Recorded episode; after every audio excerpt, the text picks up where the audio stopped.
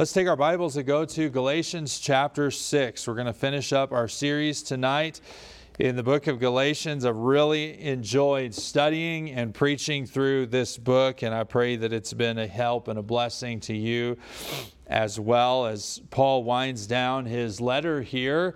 Um, he's got one more. Um, one more just theological statement about the matters that he's been discussing with this church. And I trust it'll be a huge blessing to us. It was a blessing to me looking at it, and I trust that it will be to you. Once you found your place in Galatians 6, let's stand in honor of God's word. And we're going to be reading verses 14 through verse 18 for our text tonight. But I do want to begin in verse 12 because I mentioned last week we kind of broke this up into two to deal with the reason why these Judaizers had gotten off track with the gospel. And then taking this week to understand Paul's theological understanding and argument for the gospel here as he had communicated it to them. So, Galatians chapter 6, verse 12. As many as desire to make a fair show in the flesh, they constrain you to be circumcised, only lest they should suffer persecution for the cross of Christ. For neither they themselves who are circumcised keep the law, but they desire to have you circumcised that they may glory in your flesh. So he shows the motivation there that they had deviated because they were scared of being persecuted, and they had deviated because they wanted to glory in how many people they had converted to Judaism. And so we looked at this thought last week that it was their focus, it was their aim which was that man that caused the deviation in the doctrine. And that's what happens in our lives too. That's when we get off track. So they wanted to glory in their flesh, but look at verse 14. Paul says, But God forbid that I should glory save in the cross of our Lord Jesus Christ, by whom the world is crucified unto me, and I unto the world. For in Christ Jesus neither circumcision availeth anything, nor uncircumcision, but a new creature. And as many as walk according to this rule, peace be on them and mercy, and upon the Israel of God. From henceforth, let no man trouble me, for I bear in my body the marks of the Lord Jesus. Brethren, the grace of our Lord Jesus Christ be with your spirit. Amen. So, as we wrap up this series tonight, we're going to look at this thought glory exclusively in the cross. Exclusively in the cross alone. So, may God bless reading His word. You can be seated. We'll get into our text tonight.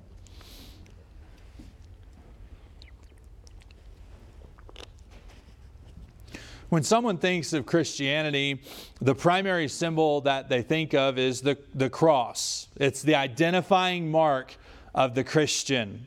You see people wearing cross necklaces, maybe t shirts that have a cross on it. They might have a bumper sticker or uh, you might see that uh, uh, see a Christian flag that's got the red cross on it. And so, uh, as you look at, at Christians just around in society, you see the cross as the primary identifying mark that this person is a Christian. You might drive by a church that has a large cross on it. They might have one over the baptistry like we have here. And you might see that in a lot of churches' logos, including ours, that a cross is included in that. The cross is the most recognizable symbol of Christianity, and it is the symbol on which Christianity prides itself. But in the Roman world, nobody would pride themselves on the cross. The cross was a symbol of cruel, it was a cruel instrument of human torture and execution in their world. And so, Paul's statement here in our text God forbid that I should glory, save in the cross of our Lord Jesus Christ, would stand out to a Roman and Greek culture as if we said, I will glory in the electric chair, or I will glory in the firing squad, or I will glory in lethal injection, or I will glory in the machete. I mean, that's really, as we consider our day and time in the most brutal forms of execution, those are some of the things that we think of, and that's how it would have come across in their world. Right. Paul's statement, I will glory in the cross, is one of the most paradoxical statements known to mankind. And he said that God forbid that I should glory, save, except solely and exclusively in the cross. Now, why did Paul glory in the cross exclusively? And when we really think about this, and, and you'll see this on our website and in our video on the gospel and in our tracks that we put out, a lot of times we put out, what is the big deal about the cross? And just engaging people to consider why is it that Christians do so pride themselves on such an instrument of cruel torture? And we got to ask this question why should you in your life find all your glory in the cross of Christ? Well, Paul was not just glorying in any cross, he was glorying in the cross of our Lord Jesus Christ. It was on the cross that Jesus' blood was shed by Roman soldiers at the command of a Roman governor who was blackmailed by Jewish leaders into doing it, who were envious. But there, as he hung on the cross, he bore our shame he bore our guilt. He bore the weight of our sin upon himself as he was the perfectly innocent, sinless, sacrificial Lamb of God who would take away our sin. And in doing so, he would provide a means of being restored to a reconciled relationship with our Creator God. That is the cross that the Apostle Paul gloried in. But Paul is writing to a group of Galatian churches who are being infiltrated by Jews who des- desired to bring them back under the bondage of the law. And by doing this, they were actually diminishing the sacrifice of Christ on the cross of Calvary. They were glorying in religious performance according to the law.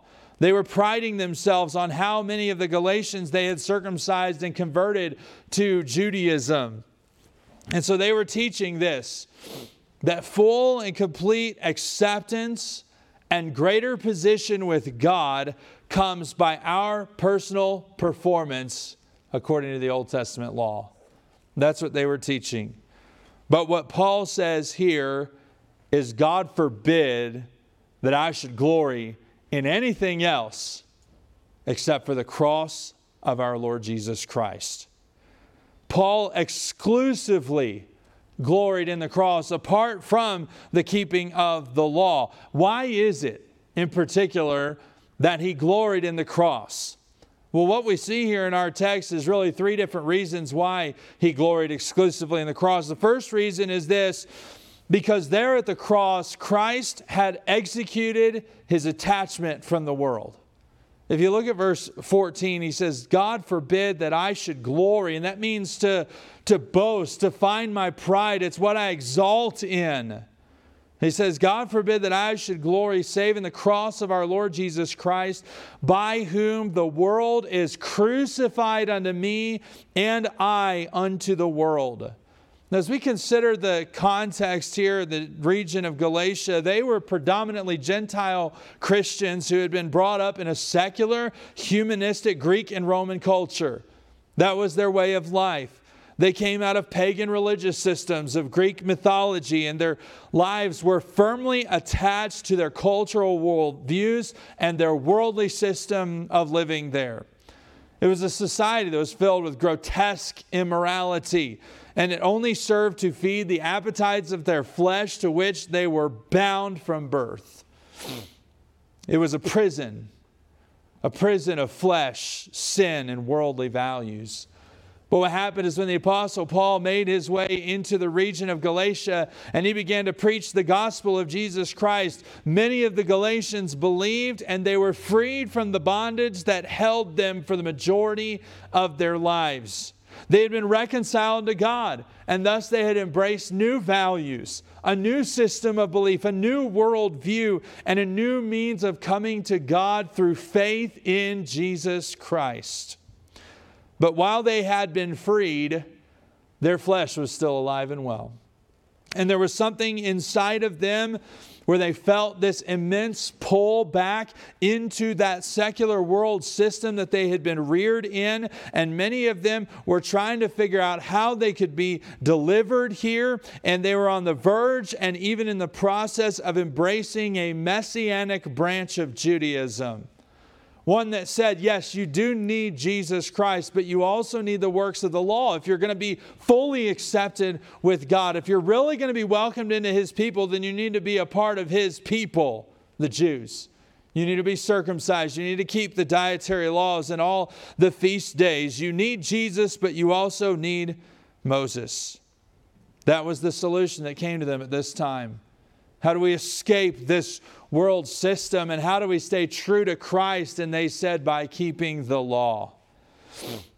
You need to be you need to be a part of the true people of God so you can and here's really what it was improve your position with God and escape the world. Well, Paul had another message for them. And his message stemmed from this. He came from that system of Judaism. He was a Hebrew of the Hebrews. Uh, he was of the tribe and stock of Benjamin, as he says in another letter.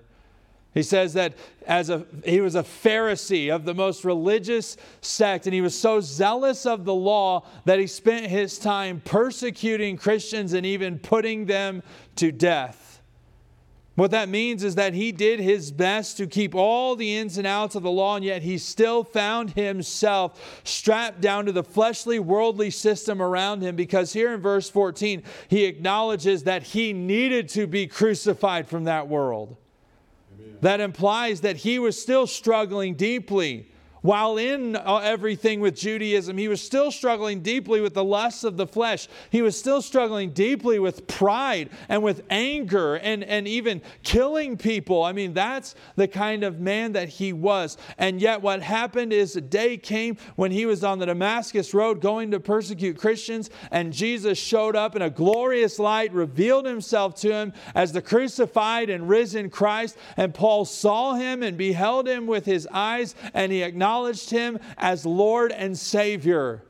And after a while, Jesus took him out to the Arabian desert and began unfolding to him from the Old Testament the mysteries of the gospel. And he came to see that the Messiah would be a suffering Savior, that he would be wounded for his transgressions, that he would be bruised for his iniquities, and that it would be by his stripes that he would be healed and find forgiveness. And all of this came on a completely new level and a new plane to the Apostle Paul, where he came to acknowledge this fact that it was his death on the cross that executed my flesh and the world. He said that it was through the cross of Christ, it was by Jesus that the world is crucified unto me and I unto the world. What is exactly does that mean? Well, just think about this. Dead people are unable to respond to the vices that controlled them in life. If we were having a funeral here for an alcoholic and you took a big old whiskey bottle and you came and you waved it in front of this man, he's not going to move a muscle. He's not going to take hold of that and drink it. If you were to take a magazine and wave it in front of a dead porn addict, he's not going to take one glance at it. If you were to come and you were to put a slot machine right next to the casket of a dead gambler, he's not going to put one coin in there and he's not going to pull one lever of that. Why? Because they are dead and unresponsive to it. And what the Apostle Paul is saying here is that when I recognized who Jesus was I, and, and he was instructing me in the means of the gospel, I came to realize that it was his cross that made me dead to the vices of this world that had a stranglehold on my life. Amen. I was no longer responsive to the world, and the world was no longer responsive to me. It was completely different in my life. And so he says it was through the cross in particular that it had been changed. And so his declaration here is really this Why should I glory in something that could never free me in the first place? Amen. He had the Old Testament law. He had all the holy days. He had all the feast days. He had all the rules and regulations of the law, and he had the Ten Commandments. And yet, in spite of all of the, the deep teaching he had had at the feet of Gamaliel, a famous Jewish rabbi, he still found himself grappling with the flesh. And so, why would I glory in something, the works of my flesh. Why would I glory in my circumcision? Why would I glory in my place as a Jew if none of that was able to put to death my flesh and my responses to this world system? He says, I'm going to glory in the cross, for that is where my attachment to this world was executed. Every one of us are born into this world as sinners who are firmly attached to the values, beliefs, and moral systems of this world. And those, those beliefs and moral systems stand in rebellion against God and His Word. That's why the Bible says that we were held in bondage to our flesh. It says that we were the enemies of God, that we were aliens and strangers from the covenants of problem of promise. And so the reality is, is that we were we were under bondage to our flesh, fulfilling its lusts and its desires, and incapable of escaping its grasp on our lives. But when you heard and you believed the message of the gospel, Jesus took your flesh and he took the attachment to this world on your life and he nailed it to his cross, empowering you to both be righteous and to live righteously before God today. And you know how he did that? Without the law, without the ordinances without the judgments and statutes and the circumcision and all of those things. See, listen, here's the truth you can go to church and still be hamstrung by sin. Uh, you can read your Bible every day and still look at filth on the internet. Uh, you, can, uh, you can sing all the sacred songs at church and all the secular songs at work. Uh, you can come to church and watch the missions video and then go to the movie theater and watch the R rated movie. Now, see, the reality is, even a man who can be a pastor can cheat on his wife. It happens, unfortunately. And so you can have all the religious performance and all the religious position that you want and, and, still be attached to the world. So, why should we pride ourselves on our own religiosity? Why should we pride ourselves on our own adherence to the Bible? Why should we pride ourselves on the works of our own uh, flesh? Because they really couldn't do anything for us in the first place. Religion can't save you. Religion can't detach you from this world because you can be in all the religion and still be firmly attached to the world. Why would you try to improve your position with God based on your religious practices? The Apostle Paul says, No thanks. I'm going to glory in the cross, by whom I have been crucified unto the world, and the world unto me. I am free, and here's his message you can be too through Jesus Christ. And so he gloried exclusively in the cross, first of all, because it was at the cross where his attachment to the world was put to death, crucified, and executed.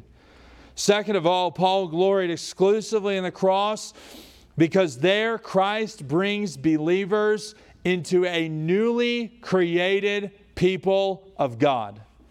Look at verse 15. For in Christ Jesus, Note the position in Christ Jesus. This is talking about those who are saved, those who are born again believers, those who have come to Christ by faith, those who are in Christ. Neither circumcision availeth anything, nor uncircumcision. Now, what is this talking about? Wrestled with this in study a little bit today. Is, is it talking about that, that it doesn't matter if you keep the law or if you don't keep the law? I think what it's getting at here is it's talking about the nationalities here. You've got the circumcision would be representative of the Jews, the uncircumcision would be representative of all other nations, the Gentiles. And so what he's saying is this when you are positionally in Christ, it doesn't matter if you're a Jew or if you're a Gentile. In fact, what he actually says is this uh, neither circumcision availeth anything nor uncircumcision. The word availeth there, it means to be of competent or sufficient power. As I say, maybe I just need to come down here and preach all the time because it'll stay on if I stay down here, you know, now that we're dealing with that. But what this word availeth means, it means to be of competent and sufficient power. And so what he's saying here is this when it comes to your position before God, when it comes to your place as the people of God, uh, the, the fact that you are circumcised has no competent power or sufficiency to make you more of a child of God, a more accepted with God, uh, more of God's people than somebody who is not circumcised. And just because you're a Gentile and those Jews rejected Jesus doesn't mean that you're somehow more accepted with God based on who you are or where you come from. No. What does he, what does he say there? Neither circumcision availeth anything, nor uncircumcision, but a new creature. Amen. A new creature. What's that talking about? Again, this is something else I was wrestling with in study. Is this getting to an individual level? And because it, it, would really fit and really be good preaching if we could take it from the standpoint that it's the cross of Christ that makes you a new creature. Uh, old things are passed away. Behold, all things are become new. But when you consider the context here, he's talking about circumcision, the Jews versus the Gentiles. He's saying neither one of those has the power to make you more accepted with God, but this, that you have been made a part of a new created people, a people that is mixed of both Jews and Gentiles. Because what God had, had foreordained is that He was going to, as we've been seeing in Genesis, He was going to choose out the nation of Israel to facilitate His redemption to the nations. And what He was going to do is He was going to use Israel's rejection of Jesus to allow the gospel to go to the Gentiles and then the Gentiles were then going to send the gospel back to the Jews. And you had this cycle of people who were going to be saved. And God was going to call out of them for himself a people who were not a people. And so, what you see in the teaching of Scripture is that God was going to transfer things from being Israel alone to being Israel and Gentiles. And he was going to make them, he was going to, oh, I love the way Ephesians put it, that he was going to break down the middle wall of partition that separated the Jews from the Gentiles in a make of twain one new nation. That's what Paul's talking about here. He's saying when you are positionally in Christ, there's no power that circumcision has to make you more in Christ. There's no part of being a Gentile that makes you more in Christ. What makes you more in Christ is the fact that through Christ, through his death on the cross, you have been made a whole new people in Christ. And so that's what he's talking about here. That he's saying that I'm going to glory in the cross because of this fact that God has brought believers to be a new created people of God. And so what that means is this that it doesn't matter who you are. And it doesn't matter where you come from, you can be fully accepted with God through Jesus Christ. And so it doesn't matter how shady your past is. It doesn't matter what color your skin might be. It doesn't matter if you're a right wing conservative or a left wing liberal. You can be accepted with God. But it won't be because you're super spiritual. And it won't be because of your adherence to a particular religious system. It won't be because you're doing your best to make this world a better place. No, it's only through faith in Christ's redeeming work on the cross of Calvary. That's why he looks at it and he says that there's no reason to glory in the flesh because the flesh, the circumcision, the fact that you're a Jew or the fact that you're a Gentile, it can't make you more accepted with God. So instead of glorying in how many converts I have to Judaism or in glorying in how many Jews I've set free from Judaism, I'm going to glory in the cross of our Lord Jesus Christ. Why? Because he's taken both of these people who were estranged and alienated from each other and alienated from God, and he's brought them both into one new creature. I'm going to glory in that. And so Paul's message is this don't glory in Jewish performance, glory in Jesus' performance because that is where you find acceptance with the people of God. Number three, Paul gloried exclusively in the cross because there Christ brings believers under the peace and the mercy of God. Look at verse 16. And as many as walk according to this rule, peace be on them and upon the Israel of God.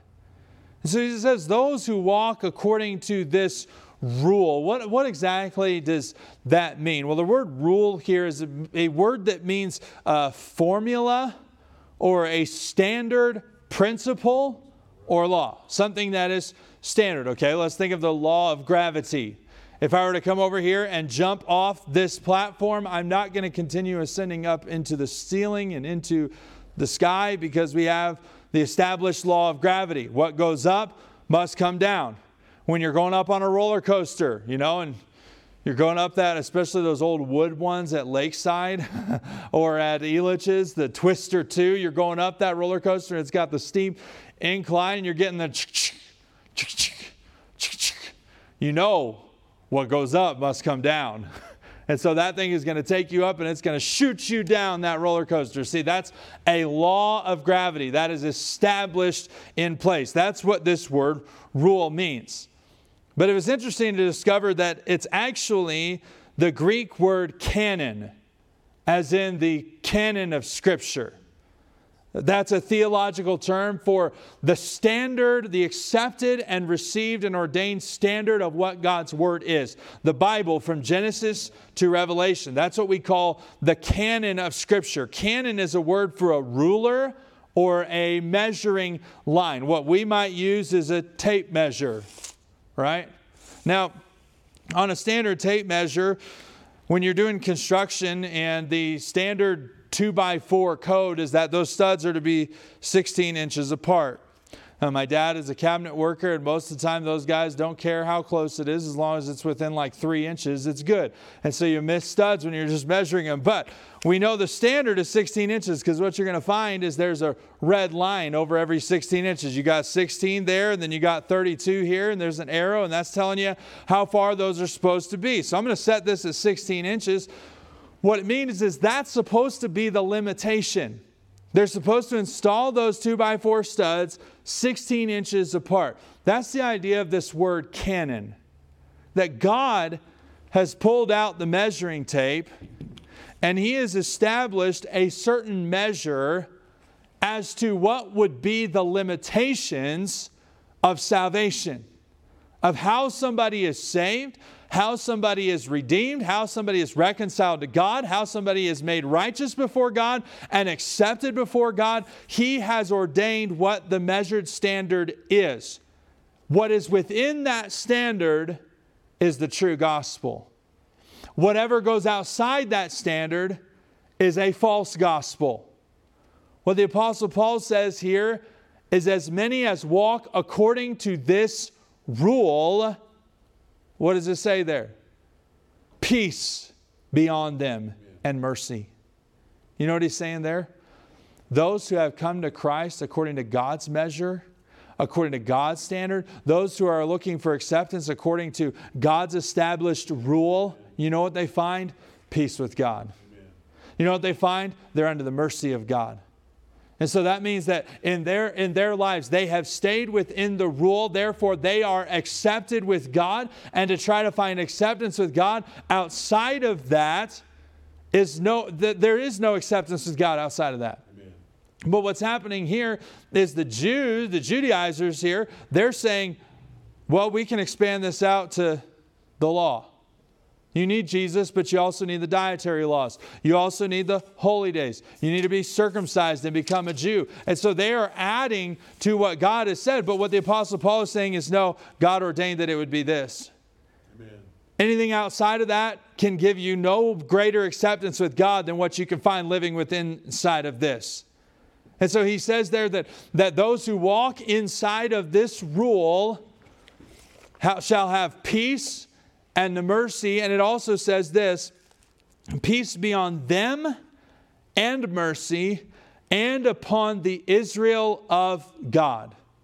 Now, that seems like a very confusing statement.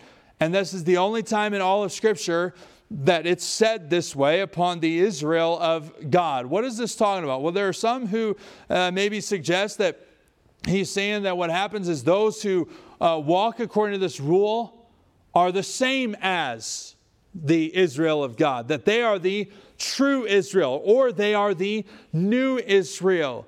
That would fall under the lines of what's called covenant theology. That it's the idea that the church completely replaces Israel. Israel is completely done for, but you come to the book of Revelation, you see that Israel comes right back and takes center stage. You find in the book of Romans and chapter 9, 10, and 11 that God still has a plan to save Israel. As we're talking about that cycle, that yes, they rejected Jesus Christ, but now God has used their rejection to send redemption to the Gentiles, and now He's using the Gentiles to send redemption back to the the Jews so that everybody can be saved. And so God still has a plan for Israel, so that can't be exactly what this means. I'm going to suggest this that there are those who walk according to this rule. That would be true believers, those who have accepted Christ within God's standard. By grace alone, through faith alone, in Jesus alone through faith in his death on the cross, his shed blood for their sin. They have received him. They have peace and mercy. And then he says, and on the Israel of God. The way that is written is this the Israel who belongs to God. What that suggests is this there is some of Israel who does not belong to God. And so, what that implies here, and what I take this to mean, is that he's saying that you're going to have, I mean, it's going back to the previous verse in this context. It doesn't matter, matter if you're circumcised or if you're uncircumcised, if you're Jew or Gentile, you're brought into this new people of God, that that's the same thing he's talking about, is those who walk according to this rule, whether they are uncircumcised or if they are circumcised and have been uh, Jews, but they have uh, decided to come to God according to this rule, that is the Israel who belongs to God. God. Amen. There's a remnant, is what the Old Testament talks about. That there would still be a remnant who would believe. People like the Apostle Paul People like Peter and James and John and the other disciples, people like the thousands of Jews who got saved in Jerusalem at Pentecost and in the days following Pentecost, there would still be a small portion who would not reject Jesus but would receive the gospel. He says, if they receive the gospel, if the Jews will receive the gospel by grace alone, through faith alone, and Jesus alone, apart from the law, then peace and mercy is also upon them. And so, what Christ has accomplished through the cross is he's brought both Gentiles and Jews to be one people together, and he has brought them under the peace and the mercy of God. And that happened not through the law, but by the cross. So, what is Paul's point here? Well, he's telling them that there's no reason to glory in the flesh of circumcision and human performance, but rather he is going to glory exclusively in the cross of our Lord Jesus Christ, and so should the Galatians, and so should you, and so should I. Why? Well, our glory should rest exclusively in the cross of Christ because the cross exclusively puts us back in a right place with God. It's the cross. The law couldn't do it. Our religious practices can't do it. It has to be the cross. See, personal performance cannot put you in a better place with God than Jesus already has through the cross. What that means is that your dress standards can't put you in a better place with God than Christ did.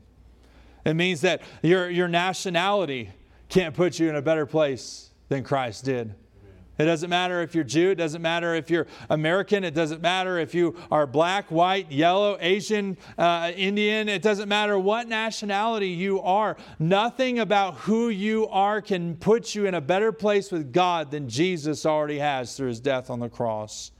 Spiritual service and ministries at the church can't make you more accepted can't put you more at peace. It can't bring you more under the mercy of God than Christ has through the cross. And so our standing before God is totally unconditional in Christ. That if you are in Christ, He has given you all the grace, He has given you all the righteousness, He has given you all the acceptance that you need apart from anything that you could do. You cannot improve your position with God more than Jesus already has. And so it doesn't matter because it doesn't rest on who we are. It doesn't rest on who we come from. It doesn't rest on what we've done, but it comes from who Jesus is and where he has come from and what he has done on the cross of Calvary. Your works can't improve your place. Listen, let me make sure I say this clearly. Your works cannot improve your place with God, but your place with God ought to improve your works. Do you see that distinguishment there? There's nothing that you can do. There's nothing that you can do to improve your place with God. But when through Christ and the cross of Calvary, your place with God has been improved through Jesus, that ought to improve your works. Remember, the Apostle Paul said that this, this liberty that you have in Christ from the law, it's not a license to sin. It's not to be used as an occasion to the flesh, but by love to serve one another. He said that this is not, this doesn't mean that just because I'm free from the law, I can go on living however I want and I can do whatever I want and be with whoever I want, however I want, whenever I want. It doesn't mean that you have complete liberty and license to just go away from the Bible and go away from living holy life. That's not what it means. No, you can't improve your place with God through your own religious performance, but your place with God through Christ should improve your works. Here's the reason why because the cross has far greater power to make you righteous today than your religious performance ever could. Through the cross, Christ has crucified the world to you and you to the world. Through the cross, Christ has, has indwelled you and enabled you to live righteously and free from the flesh. What did the Apostle Paul say at the end of, of, I believe it was chapter 3? I'm crucified with Christ. Nevertheless, I live, yet not I, but Christ liveth in me. And the life that I now live by the flesh, I live by the faith of the Son of God who loved me and gave himself for me. See, Christ indwelling you ought to improve your lifestyle. Through the cross, Jesus has given you the Holy Spirit to purge you and to purify your life of the works of the flesh so that you can manifest the fruit of the Spirit. So, in other words, here's what he's saying don't glory in your works because they can never improve your position with God, but rather glory in the cross of Christ by whom you have been put in as good a place with God as you could ever be Amen. and never need to be. In other words, the cross is sufficient. The cross is sufficient. How do we know that? How can we trust Paul's gospel? Because that's not what the Judaizers are saying. Well, here's how we can trust Paul's message. Because in chapter 1, he said it came directly from the Lord Jesus Christ himself. Amen. In chapter 2, he said it was affirmed by the apostles of Jerusalem. In chapters 2, 3, and 4, it theologically stands up with the Old Testament. In chapters 5 and 6, the Holy Spirit proves it, both in your personal life and in church life, that He is the one who makes you righteous before God. And so you put all of this together, and the Apostle Paul wraps it up by saying this.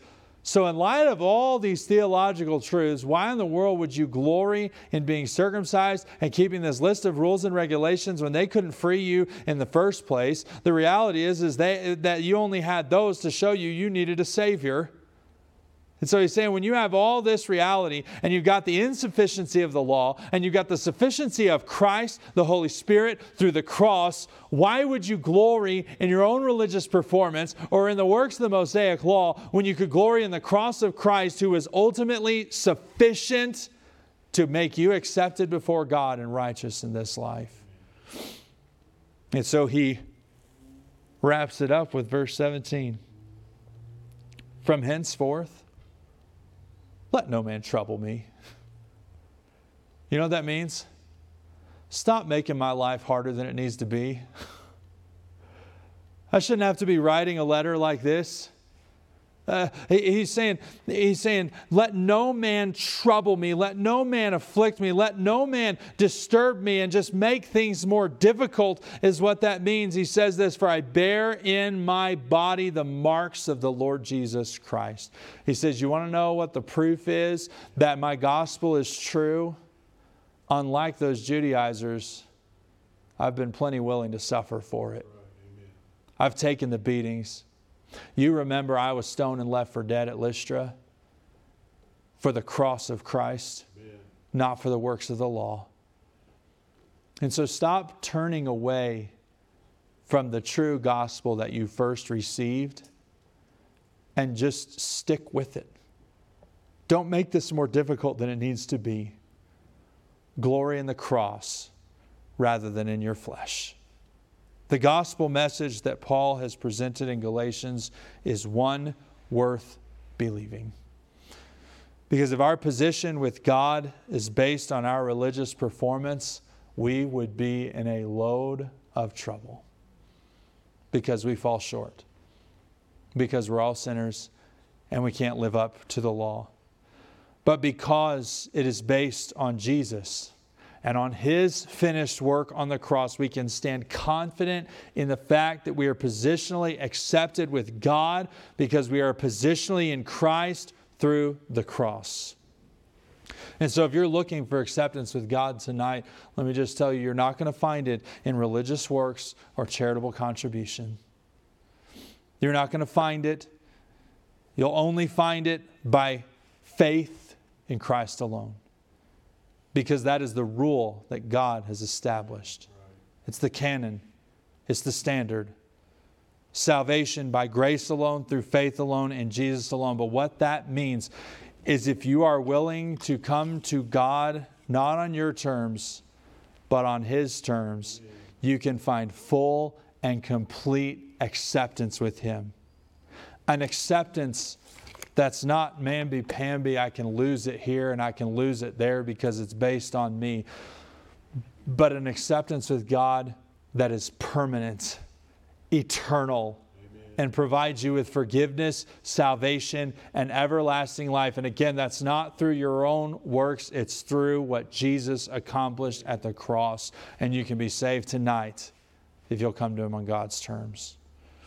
What this means for us, believers, this entire book, if I could finish it up in one statement, the challenge would be this stop trying to perform for position with God, but rather let your position with God perform its work in your life. Your position in Christ has crucified you to the world and the world to you. Your position in Christ has already brought you into a new people of God, fully accepted unconditionally through Christ and His cross. And your position in Christ, it brings you under the peace and the mercy of God. So, brethren, the grace of our Lord Jesus Christ, not the works of the law the grace of our Lord Jesus Christ be with your spirit, because the spirit that is given to you through the grace of Jesus Christ is totally sufficient to make you who you ought to be in Christ before God. So live your life in the liberty of Christ. Father, thank you for this study in the book of Galatians. I'm so grateful for the cross. I'm thankful for the provision that we have in Christ. For without His provision, we'd all be in trouble. Lord, we know that we need Him more than anything else. I'm thankful that as we have come to the close of this book, I feel like we have a deeper and richer appreciation for the cross, the finished work that Jesus did there, the difference that He and the Holy Spirit makes in our lives. My desire for those listening is that those who are not saved would glory in the cross and trust in Christ and Him alone and find acceptance with you. My prayer for believers is that we wouldn't look to improve our position by our own religious performance, but that we would see Jesus as the one through whom we have acceptance with you. And may we glory in Christ and the cross exclusively, for it has exclusively put us back in a right place with you. Thank you for your wonderful salvation. In Jesus' name I pray. Amen. We're going to take